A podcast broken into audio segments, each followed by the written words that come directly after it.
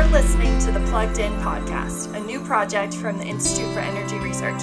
To find out more about our work, visit our website at instituteforenergyresearch.org. Welcome to the Plugged In Podcast. I'm Alex Stevens, a policy analyst at the Institute for Energy Research.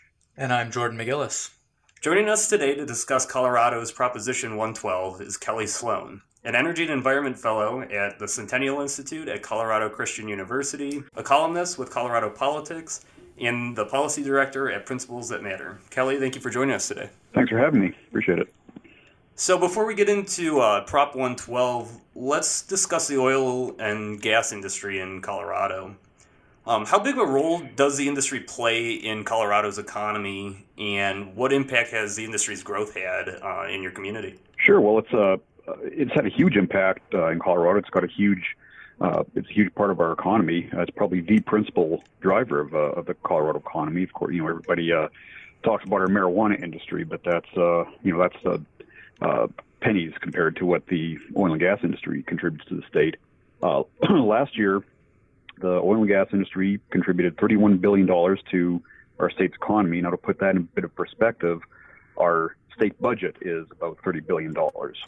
So, uh, you know, to, to say it's, it's an important part of the economy, it's kind of an understatement. Uh, it supports uh, something in the area of 240,000 jobs, uh, $23 billion in wages, and pretty critically, when you look at the impact on local communities, uh, is the uh, the revenue generation that it's that's created over the last few years. Every year, it's generated about a billion dollars to state and local governments for roads and bridges, you know, local infrastructure, police, fire, emergency services, uh, school districts, that kind of thing. The jobs in oil and gas in the state account for about seven percent of the state's total employment. Uh, roughly 1,100 businesses in the state that are uh, in one way or another supporting oil and gas, part of that supply chain. Uh, then we get getting back to uh, the tax numbers. In 2015 and 2016, the industry was responsible for about 840 million dollars uh, directly going to K-12. So, you know, and, and over the last years, then, yeah. about 50 million, eight million dollars in severance tax. So, you know, these, these are these are huge numbers. these are bigger numbers than any other sector of the state's economy. So it's a it's a big deal uh, in terms of what it can what it provides for the state. Absolutely. And so election day is only about 20 days away, and there's an initiative on Colorado's ballot that would have serious implications for the energy industry. And from what it sounds like, you're saying for Colorado's economy as well. So, can you explain what Proposition 112 is, and maybe just give us a brief history of the backstory of how this proposal got on the ballot and who's behind it, and just sort of the background information of the uh, the, the proposal? Sure. Well, so ostensibly, it, it, what the what the measure does, uh, quite simply, is establishes a 2,500 foot setback. That's roughly half a mile for any oil and gas equipment, not just wells, but uh, tanks, pipelines, other uh, elements of the gathering system, any oil and gas infrastructure. 2,500 foot setback from any building, any dwelling, any uh, property line, property line around a school, uh, a hospital, that kind of thing, and critically uh, from any any water source, which can include uh, intermittent streams, you know, puddles, you know, that are intermittent streams are those that you know maybe once every couple, three, five years, uh, there's actually water in them, and any other uh, what they term as vulnerable areas, which can be pretty much anything that they uh, they want to decide that means. Uh, uh, riparian areas, wetlands, you name it. Uh, what it would do in, in practical matters would be to drive the oil and gas industry out of the state. It would eliminate 85% of the surface area of the land from any oil and gas activity whatsoever. Not just drilling, not just fracking, but any of the other uh, activities that go along with that, and uh, putting in gathering systems, uh, uh, water treatment, that kind of thing. Kelly, would this would this uh, yeah, affect existing um, energy infrastructure and projects, or are we talking about just new things? well, it's it's new things, but uh, you, it, any additional work you'd, you'd want to do on on any wells, you know, if you need to bring in a bring in a workover rig or something, uh, that would be that that wouldn't be allowed be allowed either. So any any new work that has to be done, you know, uh, adding on to uh, existing pipelines, uh, anything, like that, uh, would, would, certainly be affected. Um, uh, but absolutely, it, it, I mean, it's directed at any new new production. But you know, the the industry is growing, you know, by bounds out here. We have two major basins in the state. In the western part of the state, the western slope, we have Piceance Basin, which is a major uh, tight gas play, a little bit of oil up in the, in the northern part of it. And over in the eastern part of the state, the, the most prolific basin we have right now is uh, Denver Julesburg, which is a shale uh, shale oil play uh, north and northeast of Denver. Uh, and you know, it's a it, has got years of life left in it. It's uh, a lot of activity out there, and that would all come come to a screeching halt if uh, if, if, if, these pass. Um, if you take out federal land, well, if you take out federal land, you're looking at a 94 percent. Uh, 94% of the non-federal service area would be eliminated from any further oil, oil and gas activity. Would this be a completely new set of regulations, or how uh, how is the industry operating? Um, what what sort of regulatory structure is it operating under right now?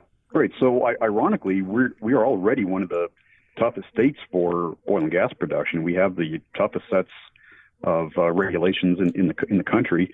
We already have setbacks. There's a currently a 500 foot setback uh, from any occupied dwelling and, uh, and 1,000 feet from any high occupancy dwelling, so like a hospital or a school. So already have setbacks. Uh, uh, the uh, and, and we, we've we've got some of the toughest uh, uh, water rules. We have we have rules in place that you have to do water sampling before and after before and after drilling. That we were the first first state to put bring that in. the tightest methane rules in the country. This is a well-regulated industry in Colorado. Uh, the arguments you hear from the pro 112 side that we need this to, you know, protect communities and protect our, our health and health and safety. Uh, you know that, that that's a, that's just hogwash. We the, the industry is already well regulated. There are uh, no studies out there that indicate that oil and gas production is causing uh, any harm to uh, anybody's health. So it's it, this is really just a, a, thinly veiled attempt by some radical elements of the environmental left to uh, do away with the uh, do away with the industry.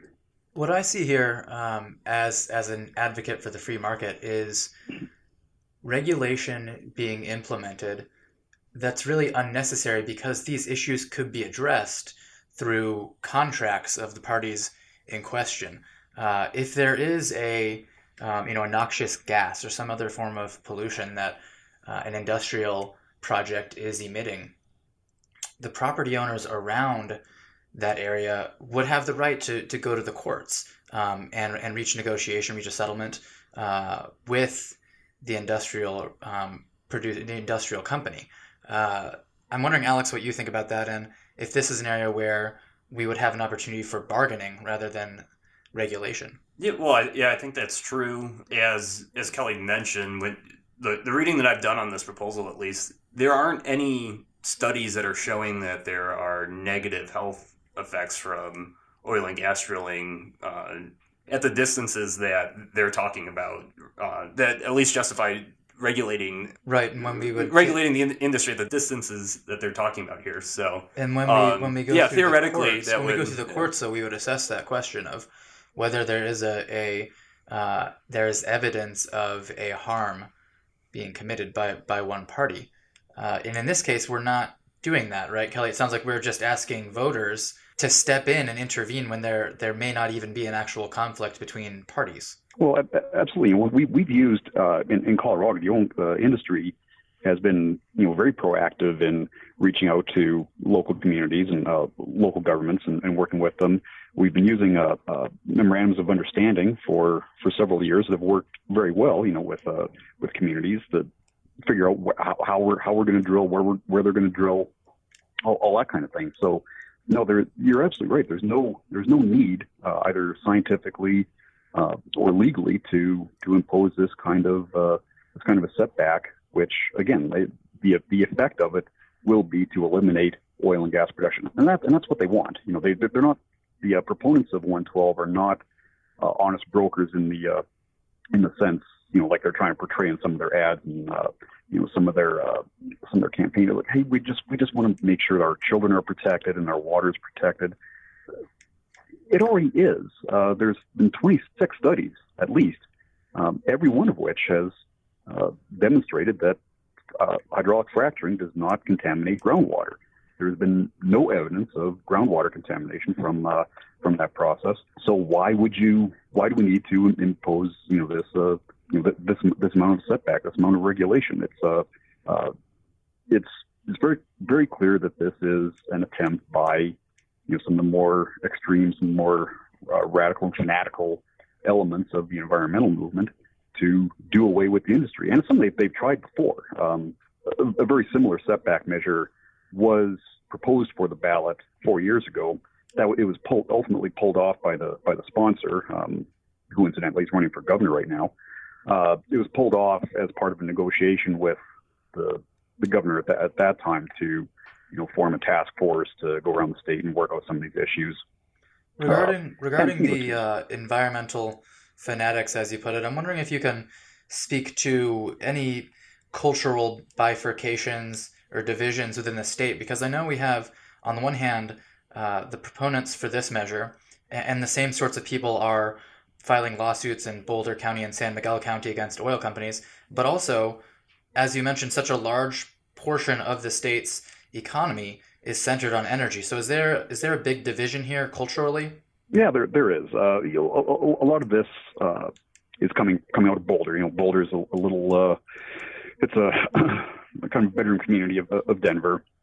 Uh, to the northeast, and it's it's always been a hotbed of liberalism you know, for uh, for decades, uh, and and that's where a lot of this is coming from. There's there's no oil and gas production happening in Boulder. In fact, you go to the places where this production is happening in Weld County, uh, Cheyenne County over in the uh, you know in the, in the eastern part of the state, over in uh, uh, Rio Blanco and Garfield counties in, in the west. You go to those places, they want it. They they live with it. They know what the what the real impacts are. And you know, voters out there consistently vote for you know pro oil and gas candidates and to to support the industry. It's people living in these uh, you know little little bubbles of uh, uh, fanaticism, in places like Boulder and and Aspen and uh, Telluride that are in Denver uh, that are kind of, kind of pushing all this. The uh, the interesting thing to note though is a lot of people you would initially think might be supportive of such a measure haven't been. You know, there's there's been uh, some pretty bipartisan uh, consensus that this is just a nightmare economically. Uh, you know, the mayor of Denver, uh, he's a Democrat. Um, he's come, he's spoken out against it. Uh, you know, the the current Democratic governor candidate who has a history of environmental activism, even he's against this. Now, you know, we can speculate as to whether that's uh, more more political or uh, if he's doing it for you know, uh, pragmatic reasons. But uh, uh, but still, you know, it's it's worth noting that even a lot of the uh, major environmental groups are staying away from this, knowing that it's you know the impact should this pass will be so devastating that it would provide a pretty uh, dark black mark on the uh, on, on, the environmental movement for for years to come. Yeah, I was surprised uh, just doing my research before this the, the number of uh, editorial boards of newspapers in the state that that came out against uh, the proposal as well. Um, thought that was pretty interesting. So it, it, does seem like there's sort of widespread opposition against this. People are seeing um, that the economic costs of this are going to be rather significant you talked a little bit about the numbers in terms of economic costs uh, in our opening here. I know um, there's been a couple reports from the Oil and Gas Conservation Commission and from REMI um, that have come out that have talked a little bit about the numbers. If you could just go over that again, just to give give our listeners a, a sense of uh, what exactly the, the, the economic costs of this proposal passing would be. Sure. Well, uh, there's a an economic think tank, uh, Common Sense Policy Roundtable, that uh, partnered with uh, uh, REMI earlier this year to, you know, uh, to distill some of these numbers, what the, what the impacts would be if this if this passes, and uh, they're predicting that it would eliminate 26 billion dollars from Colorado's GDP on an annual basis. Uh, our tax revenues would be reduced by a billion dollars per year. We would lose upwards of 147,000 jobs by 2030. And interestingly, over three quarters of those jobs, about 77% of those jobs, won't be directly in the oil and gas industry. Of course, all the oil and gas industry jobs will be gone, but it's also going to eliminate things like real estate, construction, retail, hotels, you name it, all these other other jobs and industries that are built around, you know, this key core base industry that we have here. So the you know, the, the impact's not going to just be on you know the quote unquote oil towns. You know, you, know that that, that directly support uh, support the industry, and it's not just going to be you know the the Whiting Petroleum and Kerr-McGee and uh, you know, Schlumberger and you know the those direct uh, energy jobs. It's it's going to be jobs within these towns uh, and in, in the big cities too. Uh, you know, I I office in downtown Denver, and I, I'd say probably probably half of the uh, offices you see down here are involved in oil and gas somehow, either either directly or through through land and real estate, or through financing, or you know through, through legal or, or you name it. Uh, you know, it's it's difficult to overstate you know, just how ingrained the uh, oil and gas industry is, how uh, in, in the state, what an integral part of our, our economy it is, and by extension, just you know what how bad this this measure will be if it uh, if it passes and succeeds in driving that industry out of the state. Just one more number uh, here for you: the uh, state land board has calculated that uh, 112, if it passes, will eliminate uh, something on the order of 230 million dollars from school funding. And of course, education funding is always a, a discussion that you know, we we have in the state. You know, everybody wants. You know, we saw a bunch of protests earlier this year. Everybody wants teachers to be paid more. Everybody knows how important education is. Well, uh, and there's even tax measures, uh, you know, local and local and state statewide to ostensibly to fund education. Well, if we're if we're eliminating a major source of funding for schools, or does that leave our children? Now, the uh, you know the the impacts of this go far beyond just uh, just the industry itself, which is important enough. It, uh, it's going to reach into just about every aspect of the Colorado economy that's certainly something that's overlooked. Uh, I, th- I, think a lot of the, the work that we we do here at IER, we see a lot of instances where people are overlooking, you know, the second and third order effects of uh, of regulation and these sort of policies and ideas. Let me just fire one more question at you before we go. As you know, IER is a think tank here based in DC, so a lot of our listeners uh, might not be from Colorado. Uh, in your opinion, why should people who aren't from Colorado be paying attention to uh, to Prop 112? Do you think that this has broader implications uh, in terms of policy in other states? Well, absolutely. You know the uh, the same the same people that are that are behind this this measure 112 here. Uh, you know they're they're all they're all over the country, and they're not going to be satisfied just with driving the industry from Colorado. I mean, they want it banned. This is all part of the keep it in the ground movement, and you know it's not just keep it in the ground in Colorado. They you know they're they're coming they're going they're going to go elsewhere next. You know they uh, Colorado has kind of a reputation politically as a bit of a testing ground. You know uh, a place where you can try out you know your ideas, good, bad, or otherwise. Um, you saw with you know legalization of marijuana, for instance. The idea is if you can get something like this, something this radical passed in you know fairly ordinary, run the mill, purple, uh, you know, straight down the middle state like Colorado. It's one thing if you pass something like this in a place like California. You know, they, they expect it there. That's that's easy.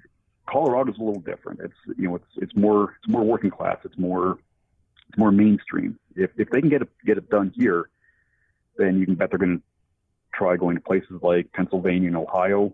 You know, they may even try uh, you know Louisiana. Uh, heck, they may even try Texas. Uh, good luck, but uh, or New Mexico, Oklahoma, Kansas, Montana, North Dakota. Uh, they're they're not they're not going to stop just here. This is this is the first step. So so if you're living in uh, parts of the country where you have a lot of oil and gas production, where it's a, a major part of your economy, uh, California still as well, for that matter. Uh, I'd, I'd be very concerned about this. I'd be I'd keep a keep a close eye on it.